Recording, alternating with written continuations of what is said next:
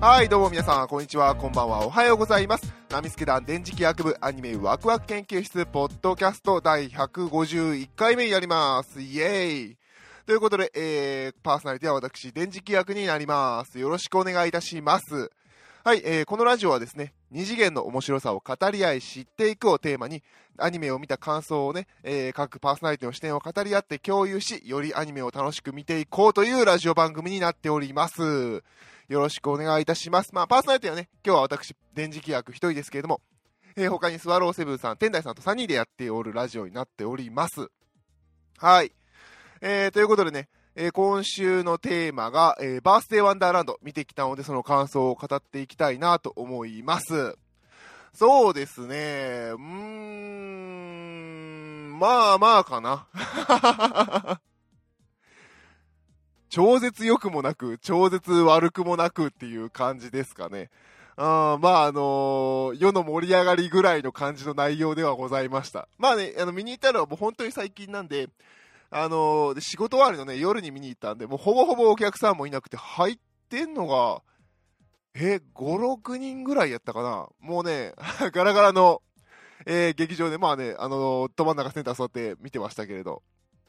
まあ楽しめたかどうかで言えば、まあそこそこ楽しめたかなっていう、えー感じではあります。まあね、あのーほら、なんていうんですかね、あのー監督がね、あの、原敬一さんっていう方で、えーっと、少し前の、もう少しじゃないのか、10年以上前になるんですね。そりゃそうか。2001年ですもんね、これ流行ったのは。クレヨンしんちゃんはね、嵐を呼ぶ猛烈大人帝国の逆襲で、えー、監督だった人かな。でね、まああの、大人も泣けるアニメだっていう、この辺からね、なんかあの、大人でもアニメ見れますせ映画館ねみたいなのが、なんかこう、急に変に押され始めた感がありましたよね。で、まあその人が作った、えー今回のアニメですよっていうところで、えー紹介され、大々書的に紹介されてね。で、あのー超有名女優がこう主演をやりますみたいなんで、まあまあまあ、あの、なんですかね、私と同じようなこじらせたあのアニメオタクの方では感じますよね。おお、またあの声の演技聞かねばならんのかっていう感じがしたくはないでしょうけれど。まああの予想通りの、まあもう主役はまあ予想通りやったかなっていう感じですね。あの声の演技を、えーメインにされてない方が、声優をやるとまああんな感じになるよねっていう感じの演技でしたね。まあもうなんか覚悟して見ていったのでそんな感じかなっていう ところです。えーストーリーはですね、えー小学生の女の子が、まああの、知り合いというか、親戚のお姉さんのあのお店のに行ったところに下からにあの行ったところで、えっと地下室からあの異世界から来た人が出てきてあなたはあ君は風の女神様だって言って連れて行かれてでまああの異世界で冒険して一つ成長して帰ってくるっていうお話です。まああのありきたりっちゃありきたりですけどね。まああのでも王道でいい話でしたね。あのそうですね。なんか最初ね序盤たるいなと思いながら見てたんですけど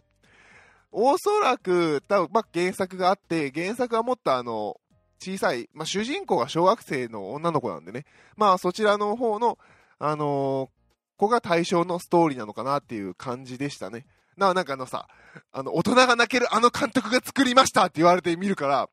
なんか、意外と重い話が来んのかなっていうと、言うほど重い話は来なかった。最後の方にね、あの、意外と確信をつくセリフとかがぶっ込まれてはくるんですけれど、おーんまあね、最初は結構ほんわかして進むんですよ。あれーとか思って見てたんですけど、途中でね、まああの、なんだ、あの、ヒポクラテスっていう、あの、錬金術、有名な錬金術師さんがね、市村正樹さんでよかったっけ、名前。よいしょ、調べよう。市村正親さんか。ごめんなさい。えー市村正親さんが演じられてるね、案内役の、えーその錬金術師が来て、で、あの主人公の、あの、上杉茜ちゃんっていう子をね、あの、君は風の女神なんだっつってこう連れて行くんですよね。で、こう、うち、我々私たちの世界を救ってくれって言ってくるんですけど、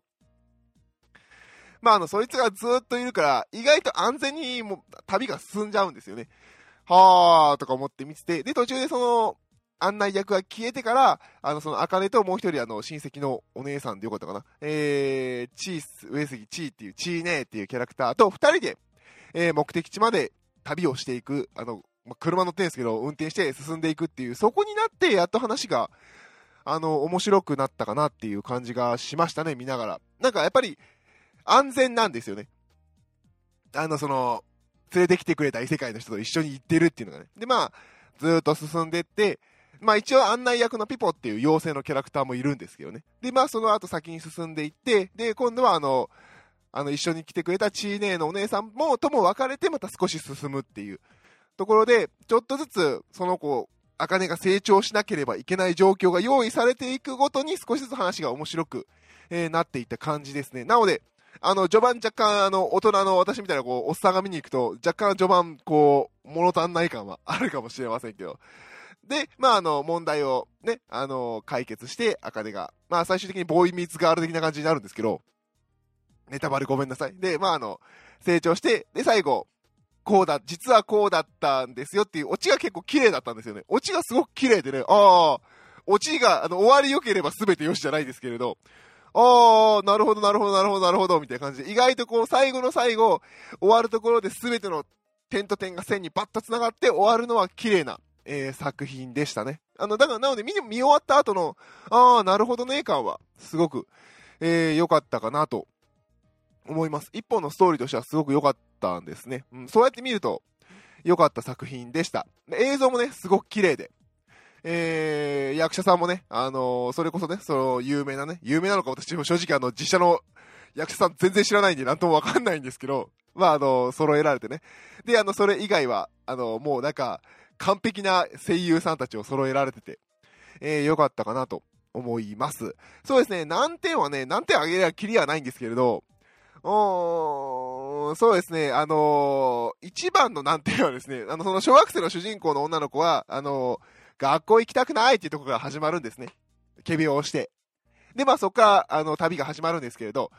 あの、まあ行きたくない理由が、まああの、よくあ、よくあるというか、まああの、誰でも陥りがちですよね。小学校のこう友達関係のとこで、女の子同士のまだ友達関係のめんどくさいところにね、あの、ぶち当たったってのもあって行きたくないと。で、あのー、最後、その、それが解決して、まあ、エンディングのね、ところで解決するんですけど、その女の子は、主人公の茜が成長して、で、こう自分から動いて解決したみたいな終わり方があるんですけど、そこはね、もうほぼほぼダイジェストで、あの、エンディングロールの、あるじゃないですか、横で、あのー、その後の話みたいなエピローグが流れるじゃないですか。あそこだけでこう、絵だけでこう説明されてて、おおーみたいな。あんななんか一番序盤にすごく重そうに、あのシーン説明したのに、最後はそんな感じで終わらすのねっていう。まあそこがね、もうちょっと、あの、描かれていれば、彼女の成長が大きく見えてよかったのではないのかなと、思ったりはしましたけれど。まあまあまあまあ、全体的なね、冒険譚としては、面白かったのではないかなと思っております。意外とね、うん、あの、私はね、まあ、あの、おっさんなので、あの、もう少し年が上のね、あの、ちー姉さんっていう方のキャラクター結構好きだったりしますけれど、そんなとこですね。まあ、あのー、や、実写の役者さんが演じられると、まあ、こんなもんっていうのはもうずっとそんな感じで演技は進みますね。逆に言うと、あ、できるやんって思うシーンもあるんですよ。それが、あの、ちょっとあの、なんていうのかな。あの、危険なところ、あのね、崖の吊り橋を渡るところで、まあ、案の定吊り橋って落ちるじゃないですか で、まあそこ、そこ行くときに、うわーとかなるところのシーンはやっぱり大げさに演じる。なんかあるじゃないですか。アニメの声優さんって大げさに演じてるから、いや、あの、自然な、あの、実写の役者さんの方がいいみたいなのが言うんですけど、でも、やっぱりそういう危険なところとか、ちょっとコミカルに演じなきゃいけないところの、うわーってなる、大げさになった瞬間はすごく、あの、ハマっててよかったんですよね、絵のところは。だいたい、だいたい演技なんて舞台に立っても、舞台とかもそうなんですよね。ちょっと大げさにやんないと客には伝わんないんですよね。だから、うん、やっぱ自然な演技がどうこうっていうのはちょっと変だなっていう感じは、やっぱり、うん、未だにしますね、自然な演技がいいとか言ってるのは。じゃあお前劇団四季で自然な演技してるやついんのかよっていう話ですからね。まあまあまあ、余計なことを言いました。そうですね。なので、あのー、そう、そういうところはちょっとずつ見えてきてよかったですね。あとね、あのそのさっき言った上杉千役の、この人名前なんだっけ？えーっと、アンさんでいいのかな？アンさんの、あ、俺と同じ年だ。アンさんの演技はですね、意外と見てて面白いですよ。序盤から最後の方になってくると、ちょっと上手くなってってますからね。あの、マイクに声を乗せてる感じの演技が、すごく上手いですね。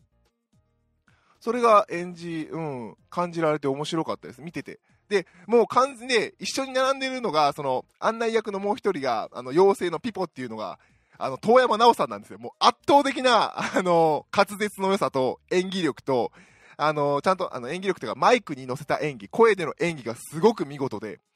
あの、遠山奈緒さんの、始まって最初のね、その遠山奈緒さんのキャラが出てくるまでの流れがね、おーって感じだったんですけど、遠山奈緒さんがポーンって入ってきて、各それぞれの、あのー、なんですかね、あの、テレビとかでご活躍されてる実写の、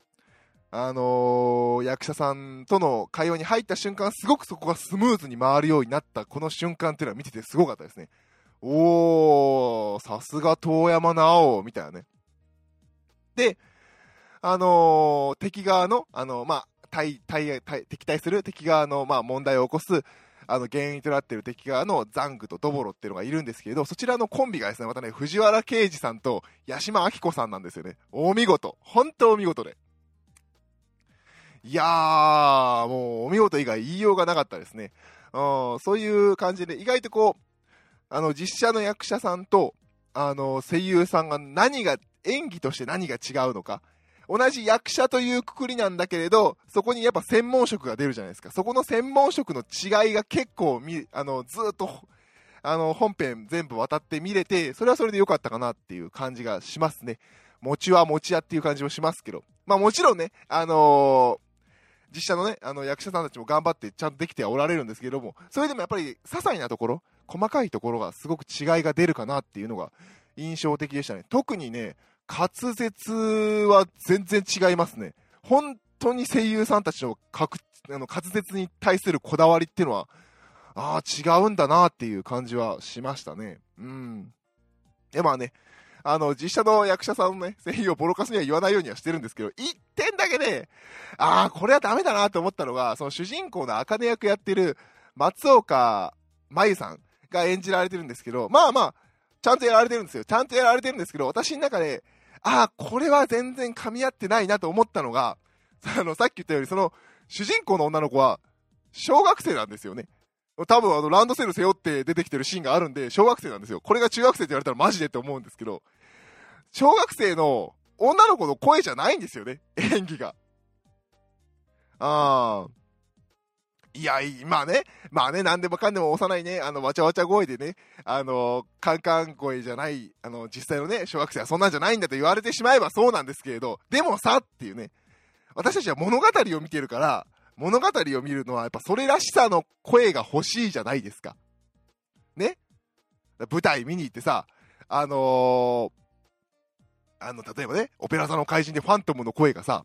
なんかすごい若々しかって、なんか若々しくて、なんか幼い少少年声だったりとかしたら嫌じゃん。実際はこうだったかもしれない。昔の人間は、そんなにね、今ほど栄養価が高くなくて、身長もそこまで高くなくて、こんな感じでこんな声がリアルだろって言われても嫌じゃん。自分たちの中にあるファントム像があるじゃないですか。そのファントム像の声じゃないと困るとかね。あの、そういう感じがして、なんか、キー最初だから、主人公の女の子が出てきて学校行きたくないとか、あのー、なんていうのかな、あの、お腹痛いから休むとかいうシーンがあるんですよ。で、そこを見てて、あの、後で小学生って分かって、まあ小学生だからまあお腹痛いで済むかとは思うんですけど、最初声聞いて、パッ、まあね、絵が悪いと言って、えまあ絵が悪いわけではないんですけど、なんかね、声と絵のマッチングから見て、中高生に見えたんですよね。中学生、高校生にしては若いかな、中学生かなと思って見てると、ランドセル背負ってるシーンがあって、中、小学生かいみたいなね。うん、だから終始最後まで小学生には聞こえなかったっていうのが、あこの作品の残念だった点かなっていう感じはしますね。うん。そこだけ、そこだけは、うん。この人でよかったのっていう 感じはしました。なので、うん、そうですね。あのー、富山直さん、藤原圭司さん、八島明子さんの、あのー、演技は素晴らしいので、あの、そこが見てみたいなと思った方は見に行っていただければいいかなと思っています。あー、そんなもんかな。なんかね、うん。あのー、30のおっさんが見るストーリーじゃねえなっていう感じはしました。30代のね、おっさんが見て、